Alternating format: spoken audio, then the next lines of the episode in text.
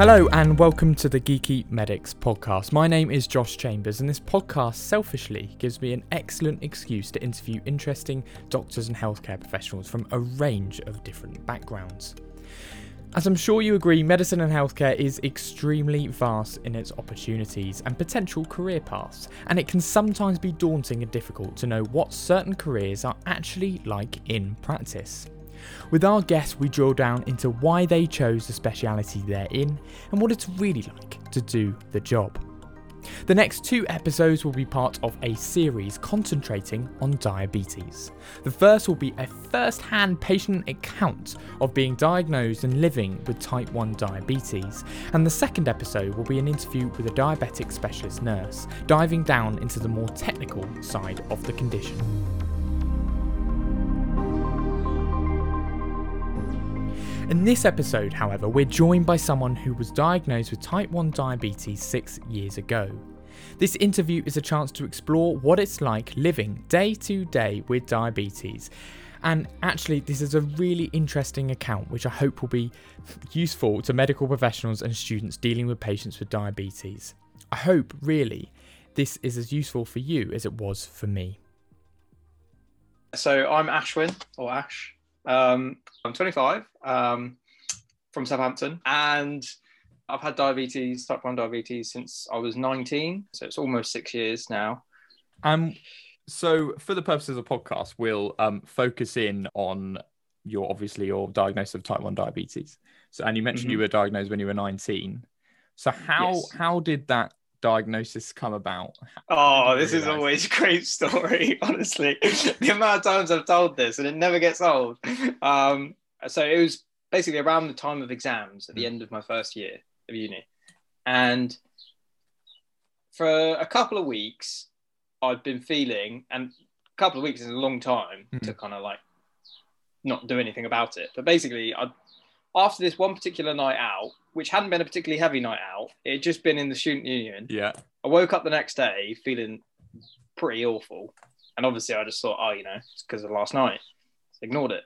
And then from that day on, I continued to just feel really unwell, but kind of progressively more so hmm. over the next two weeks. And that kind of look how that looked in reality was basically not really being able to get out of bed because I just felt really, really like lethargic. And then I was going to the toilet absolutely loads, which I'm sure you've probably heard. yeah. Like one of the telltale signs. And like it started off and it was like maybe twice as much as normal. So it's easy to kind of like, I don't know, associate with like, I don't know, just drinking too much squash or something like that. You know, you just these like, all oh, the things whatever. just go through your mind. You're just thinking, oh, I'm just I'm just a bit I've got a bug or something or yeah so you think you know so for a week at least it's easy to just ignore it like the fact that you feel tired the fact that you're going to the toilet a lot.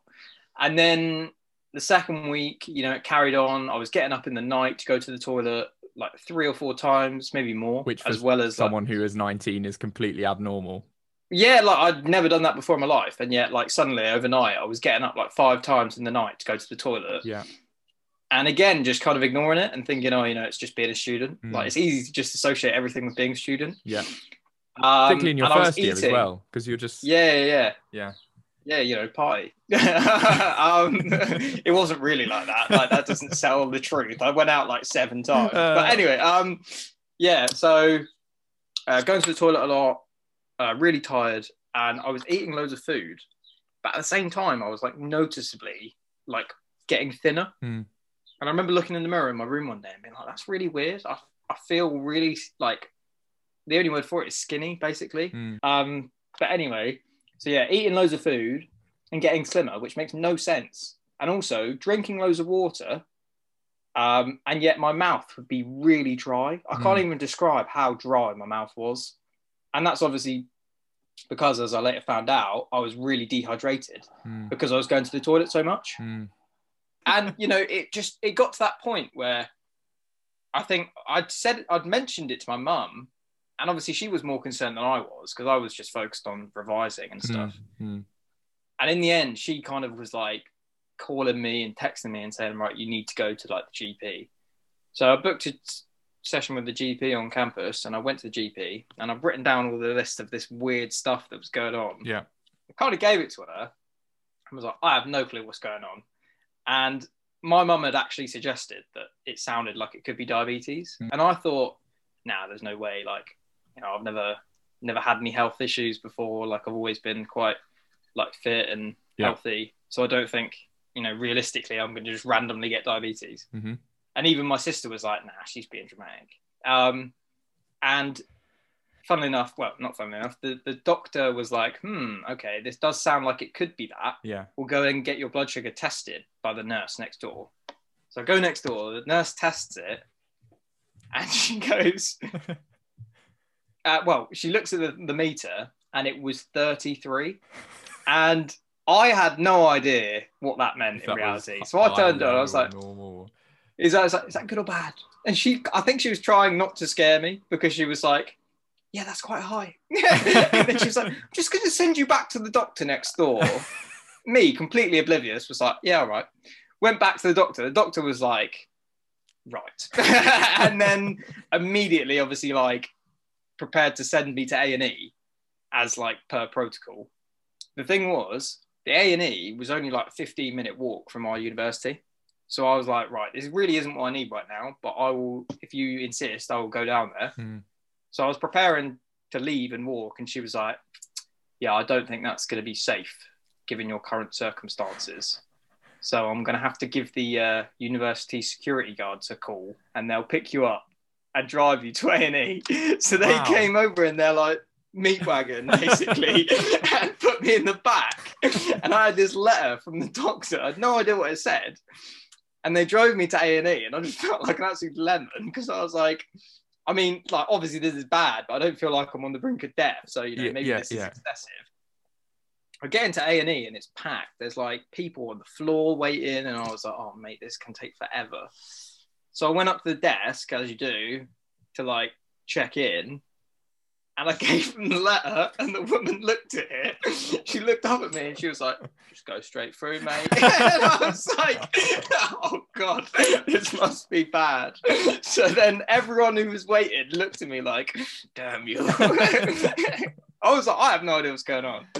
But yeah, so that was it really, and then from that point on, like I just saw a you know a whole kind of mix of doctors and nurses and you know everyone really Mm. and you know I stayed in overnight and they had me hooked up to um insulin on one arm on a sliding scale was it insulin or yeah it must have been and then like just iv fluids on the Mhm, other arm mhm. basically mm.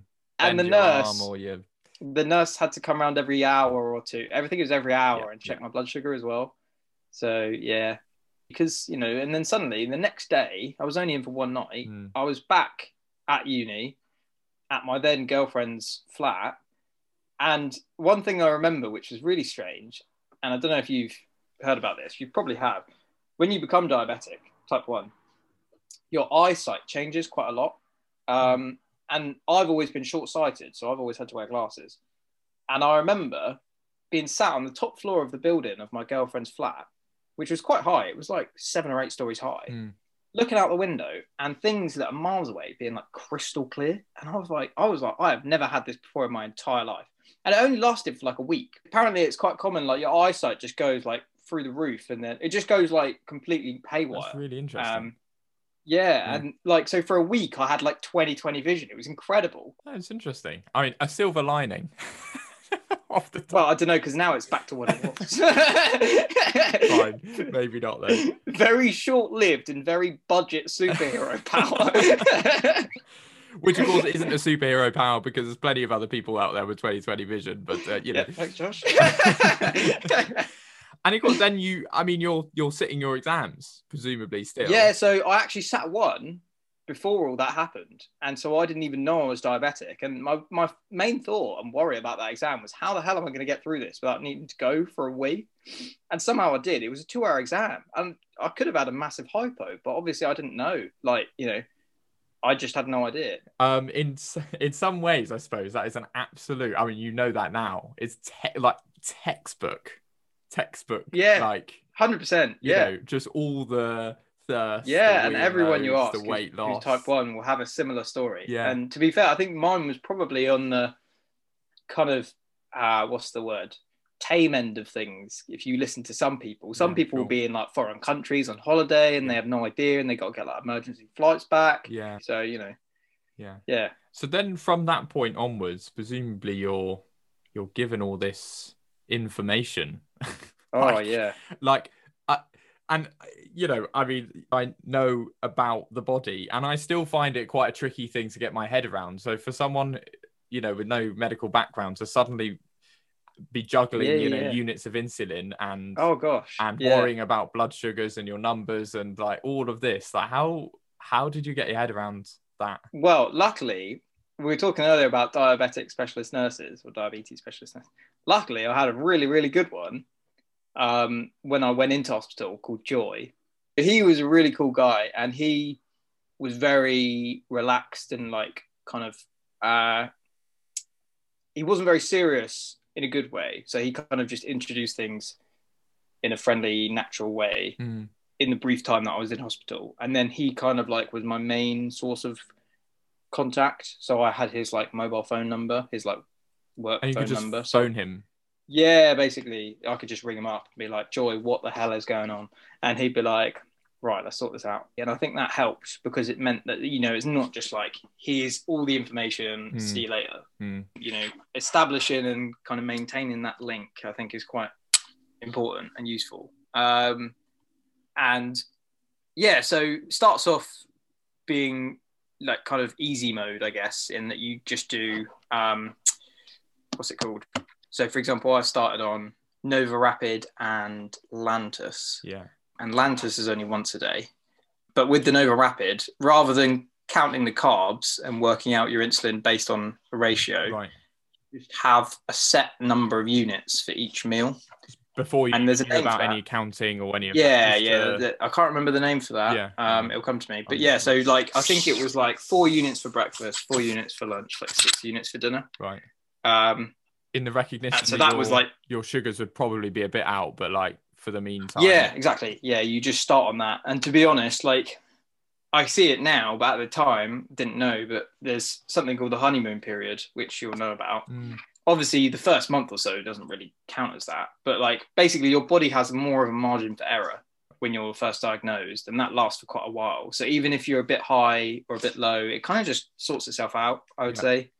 Um, so that sort of thing works quite well to start with, or it did for me anyway. I guess there was a lot of information. I'd say one of the things which I struggled with the most was actually, this might sound really stupid, but the whole system of getting like the prescriptions and like the access to all of the stuff I needed.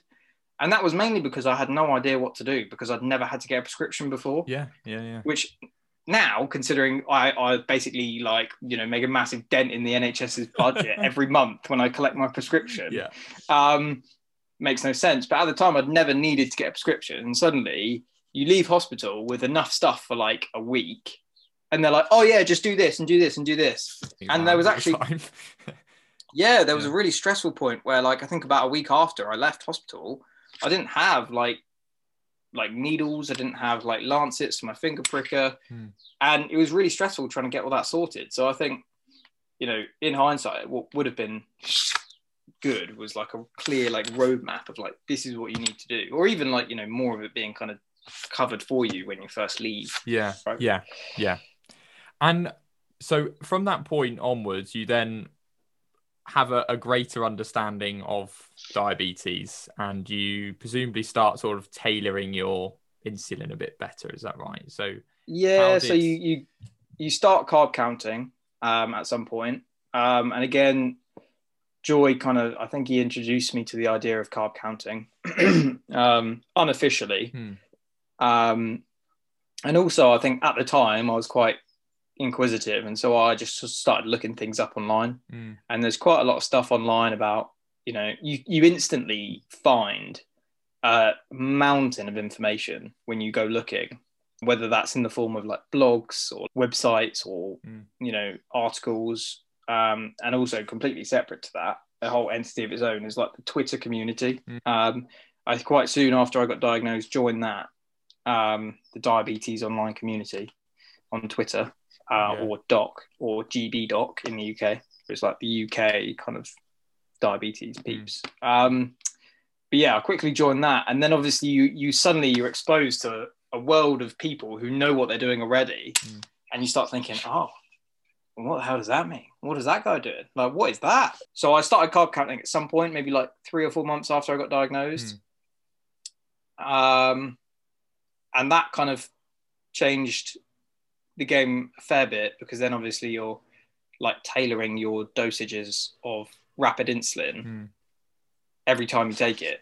Do you just like obviously after like six years of um having diabetes, do you just look at a meal now and can you just get It's it? weird. You get like a sixth sense. You do, yeah. You can just look at it and without actually doing any mental maths, you can kind of think, yeah, that's 85 grams. And like, That's it's not cool. perfect. Don't get me wrong, Yeah, but but- like, it, it kind of works. But then more often than not, I will sit and like think, okay, well, there's that many potatoes. Each potato is probably about 10 grams. So like four potatoes, I mean, that's that- 40 grams. Even even the consideration that you would be thinking about a weight of a potato going into your meal, or even like well, 10 grams of carbs in a potato, yeah. But like, yeah. how? That's so you do that. an absolute nightmare.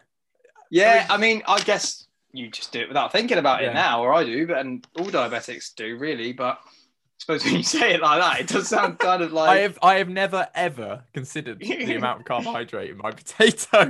But like, yeah, no, exactly. like- and you know what? I sometimes, sometimes this might sound crazy, but sometimes I I give someone some food, or someone will be about to eat something, and it's something which they couldn't know definitively what the carbs were, because Mm. like let's say it's at a restaurant or something, and then I'm about to say to them, "Oh, have you carb counted that?" Or like, you know, you're going to carb count that, or like, you know, how do you know how many? And then I'm like, never mind. the, the wall comes So- down, like mental block. They don't need to know about so yeah and like with rice and potatoes before i cook them it's so much easier if you weigh them before you cook them Right. and sometimes you'll be in situations where you're at someone else's house or whatever and you're like they'll make you a dinner which is nice or whatever and you just you want to kind of be like did you weigh the rice uncooked and like obviously they didn't Yeah. or like you know you, I've stayed at an Airbnb before, and the lady was really nice, and she was like putting on this whole like breakfast spread, and cereal was a nightmare because like cereal was like mainly sugar, um, or mainly carbs, and I was like, "Oh, do you have any scales for the cereal?" And she was like, "Oh no, sorry." I was like, "I don't mind, I guess," and you know she was really cool about it, but like, yeah, Yeah. you kind of forget because yeah, So that's that's where you're at. And then so so do you do you use insulin pens or or yeah. So I've kind of done a bit of everything really. I've been on a pump. yeah.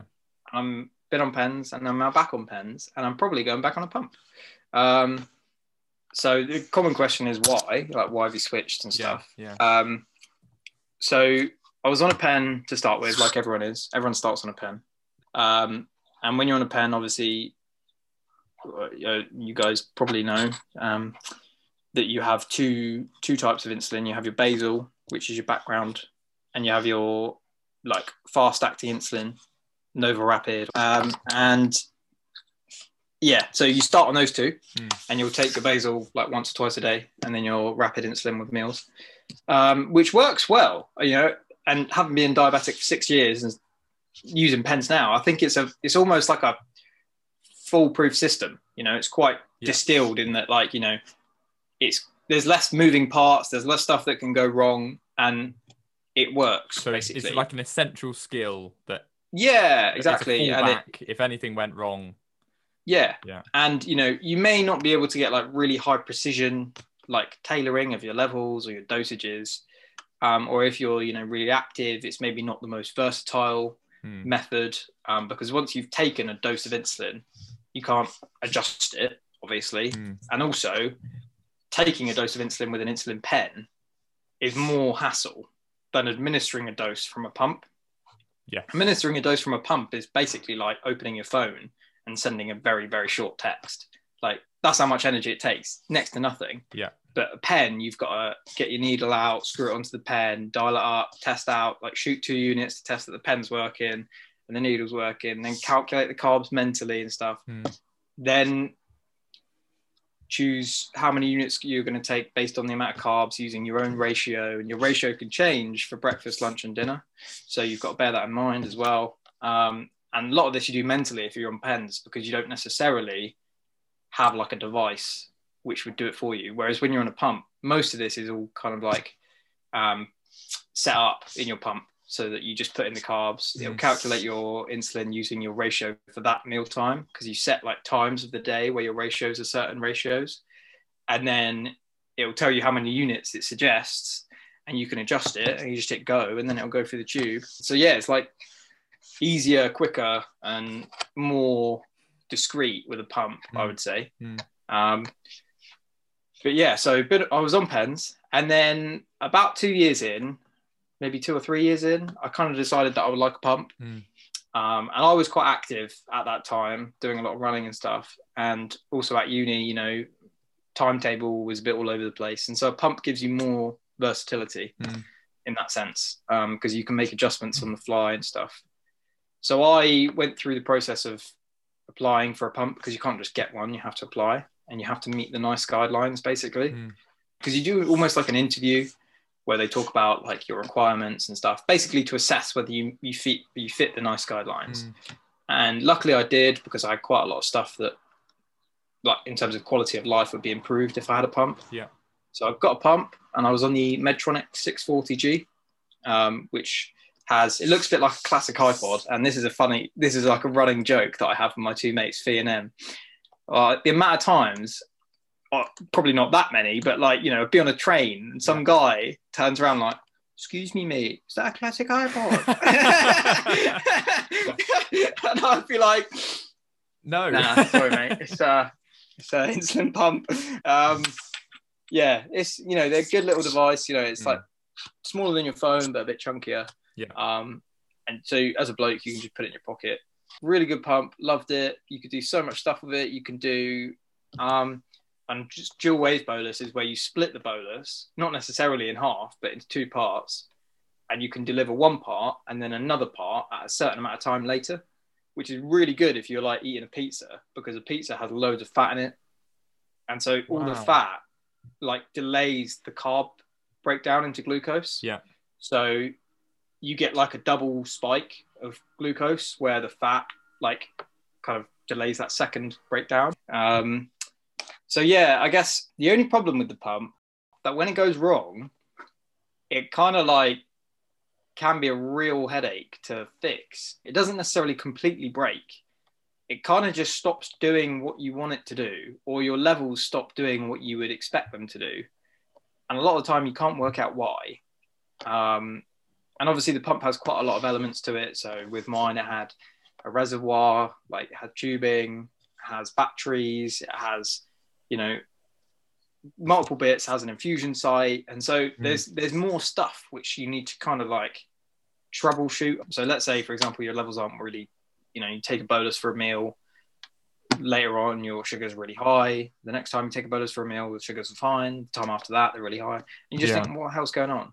And the problem is, you're kind of relying on that pump, just like you would be relying on insulin pens to keep you functioning. And so, even if it's not a major break where everything stops working, Hmm. if for some reason your levels aren't what you would expect and you can't figure out why, that kind of affects, you know, other things as well, like your, you know, general state of well-being and your Yeah, yeah. your capacity mentally to kind of deal Yeah. with it. And so, I think when the pump goes wrong, it can be quite Annoying. yeah, because yeah, it can be quite a hassle, um, and you you've only kind of got like a window of time to sort it out because obviously you're kind of expecting and relying on that pump to work. Yeah, I, I had a, a- another friend who was uh, who had type one diabetes and was he was a medical student at the time and was scrubbed into surgery, um, and Right. then his his pump just started beeping and then just Right. stopped and then just stopped working, Oh dear. and he just like looked behind, it's, it's like completely not working, and he didn't have spare pens. We were in Oh, South no. Africa at the time as well, and um, luckily we're in a hospital, so Yeah. there's there's obviously all the equipment there, but then he, he's using insulin that he's not used to using Yeah, and all yeah, this yeah, lot. yeah. Yeah, so I can imagine just it just breaking and then Yeah, say if you were out for a meal or something, you wouldn't you wouldn't necessarily bring your pens or I mean well, exactly. I mean, technically on paper you're supposed to, but you know, it's like you know that's quite a hassle. So you Yeah. expect it to kind of just be fine, but you know, you get caught Yeah. out. I mean, sometimes it's that you know you get caught out at Frankie and Benny's, and sometimes you get caught out in South Africa. so Yeah. like you know, it's just yeah, you never know. Um, so yeah, that can be. So that's why you decided to switch back. Well, no, kind of. So I'd had a periods, as you do when you're on a pump, where like stuff where it kind of like throws its toys out of the pram. You know, I was, I was struggling with other stuff, and my pump was just not working out, and so I just made a kind of on the spot decision. I'm going to take a break Mm. with the intention of only coming back on pens for a short while, and you know, almost a year and a half or something later, I'm still on pens. Because there's some there's some pumps with monitors of your blood glucose as well. Is that right? So yeah, you- well, they're not integrated, so you would have a pump and a sensor separately. Um, and different pumps use different sensors. So some use like proprietary sensors. So, for example, Medtronic use their own sensors, Mm. um, which you can only like use with. So you can only use Medtronic pumps with Medtronic sensors, if that yeah, makes sense. yeah, yeah. Whereas you can buy like independent sensors like Dexcom, you might have heard of, but that won't that won't talk to your Medtronic pump. Sure, but I then you could read that information and make a decision on. Yeah, yeah. yeah, yeah, But then there are pumps which can take data from a Dexcom, and then there are pumps that you know can take data from multiple continuous glucose monitors. And in fact, most people are not eligible for continuous glucose monitors as part of their pump on the NHS. yeah, So even if you're eligible for a pump, you're not necessarily eligible for continuous glucose monitoring sensors. Mm. Or I don't know if you've heard now, but there's also it's been around for a long time actually. The Freestyle Libre, Mm. um, which is the little white disc-like thing on your arm. yeah, Um, so that is a flash glucose monitor, which is not the same as a continuous glucose monitor, in that you have to kind of flash it with your NFC but it, sa- it saves you stabbing yourself. yeah, yeah, exactly. Yeah, so that's Yeah, they're quite Kind of- common. I've seen those quite a Yeah. lot. With the thing is now. The reason why they're common now is because you can get them on the NHS. So right, right. as a type one, all type ones are eligible for the Freestyle Libre, and now actually all type ones are eligible for the Freestyle Libre two, which is not just come out, but it's kind of just becoming available, and you know now it has become uh, kind of available for everyone on NHS, Sure, and no, sure. um, and no extra cost to the NHS apparently. So it's just a case of updating your prescription, yeah, which I yeah. haven't actually done yet, but I'm planning to do at some point. Yeah, yeah, So- yeah. And uh, because lot there's lots of stuff online about um, people with diabetes, um, you know, issues with weight, you know, uh, diabulimia, Yes. um, and you know, issues with exercising, with insulin. It's just like uh, that's all a bit of a, you know, it must be really tricky to manage weight on insulin because you know when you don't, you know, you you know how to lose weight if you if you wanted, you know, without Yeah, I mean, to be honest, I don't know if I'm the best or most kind of qualified person to speak about a lot of those things. Um, Mm. By nature, quite luckily, I quite easily stay around the same weight. Um, so weight gain and stuff hasn't been an issue for me. Mm. Um, exercise has been a- an issue, and you know, it's actually something I've looked into quite a lot. Exercise and diabetes is even for me now. I find it quite challenging. Um, there's you know lots of considerations there, um, depending on the sport you're doing. Mhm. Um, it feels like a lot of the sports you do, you're kind of learning from scratch, like what your blood sugars are going to do. right. Um, some and obviously, the first time you might go like I don't know kayaking or something, and then I, Yeah. I suppose you have no idea how that will. Then you're Yeah. constantly worried that you're you're going to have a hypo or you you can kind of guess based on other exercises you do and stuff but yeah at the end of the day like if you've never done a specific exercise before you don't know what's going to happen and you know it's just trial and error and that Mm. is the reality with exercise and Mm. diabetes it's trial and error yeah. Um, is there is there things health professionals do or say that have ever like annoyed you that you'd want to you'd want to Um, tell them now? You'd be like, that's really annoying, or you know, i have one story that comes to mind instantly so i was at uni um, and at the time i was trying to learn how to become a qualified skydiver which sounds crazy but you know there was other people at uni doing it as well and we had a club and stuff um, Yeah. and obviously i needed like a medical form signed and the doctor when i first presented this to her she said which was fair enough. She needs like you know information about my diabetes control before she can just like sign me off to go and jump out a plane. Mm. Because the idea was obviously I need to have relatively good diabetes control and you know at least have some awareness of my hypos and stuff. So Mm. Mm. yeah, um, that was fair enough. You know, it's protocol. So I said, okay, cool. So she said, go and get like your blood tests done, get your HbA1c done, and you know, come back and we'll talk about it. So I did that. HbA1c at the time was 44, um, which is like as good as gets, type one Mm. diabetic. Um, and she was like, well, all right, sorry, I'm gonna have to, you know, I'm gonna have to like.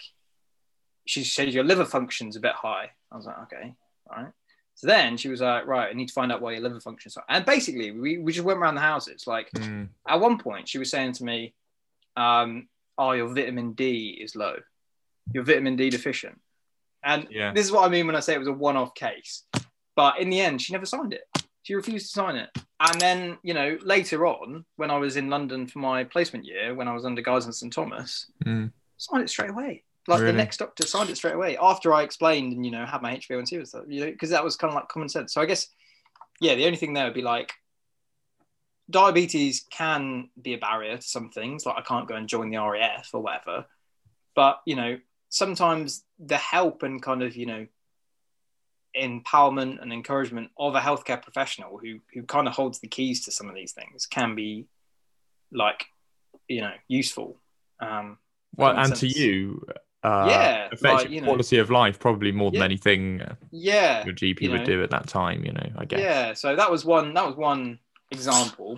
Mm. Um, I have generally had a really good experience with healthcare professionals and doctors when it comes to my diabetes. You know, I've always felt supported. I've Mm. always felt like my team and my diabetic specialist nurses and stuff, you know, care about me. I guess Mm. is the simplest way of putting it Yeah. and I've always felt like you know I get good care.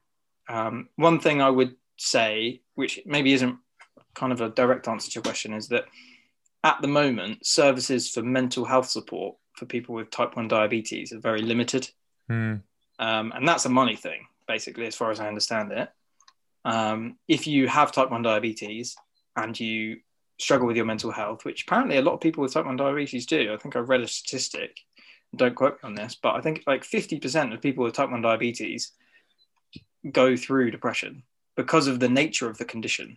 Um, Why? Just because of just juggling it all. and- yeah, and just the way it changes your everyday thinking over time, it just kind of beats down on you, and you kind of get into these, you know, thought patterns and stuff. And you know, I certainly have struggled with, you know, depression and my mental health for a long time, and a lot of that, not all of it, I definitely wouldn't say all of it, but a fair bit of it is to do with diabetes, directly Mm. or indirectly. And when I approached um, my healthcare team about type one diabetes um, mental health support, Mm.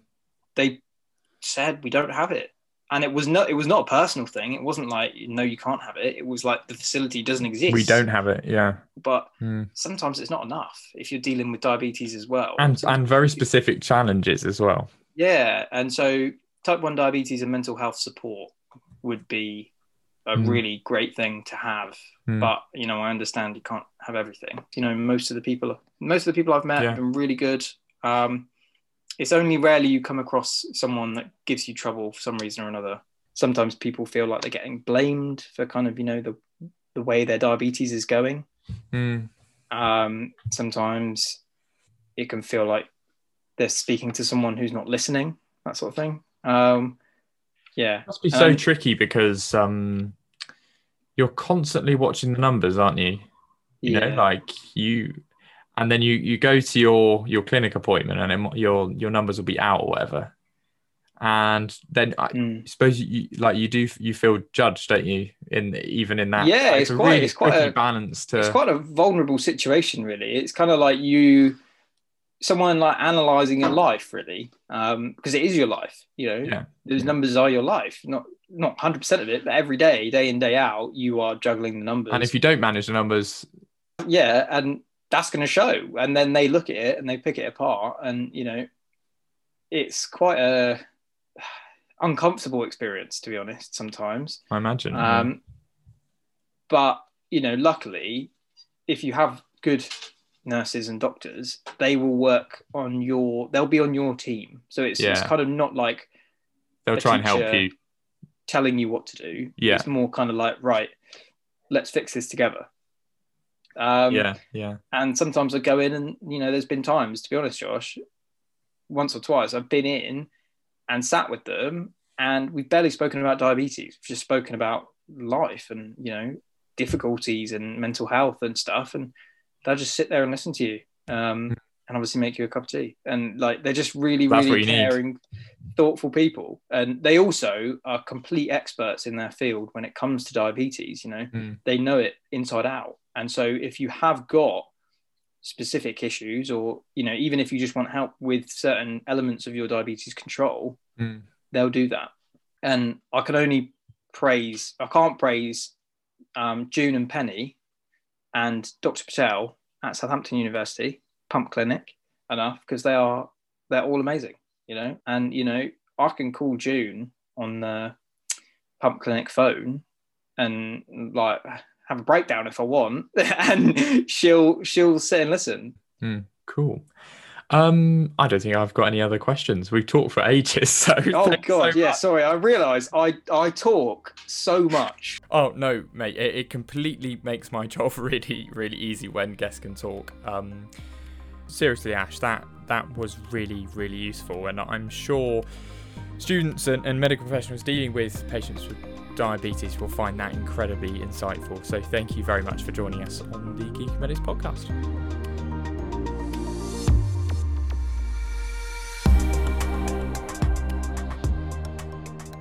Thank you again for listening. If you enjoyed the podcast and want to hear more from us, please consider subscribing through your podcast provider. You can also follow Geeky Medics on Instagram, Twitter, and Facebook. As always, we'd love to hear from you with suggestions on who you would like to hear from next. But most importantly, if you find insulin prescribing as hard as I do, don't forget to tune into the next episode with our excellent diabetic specialist nurse. As always, thanks to the producers of the podcast, Emma Harvey and Lewis Potter.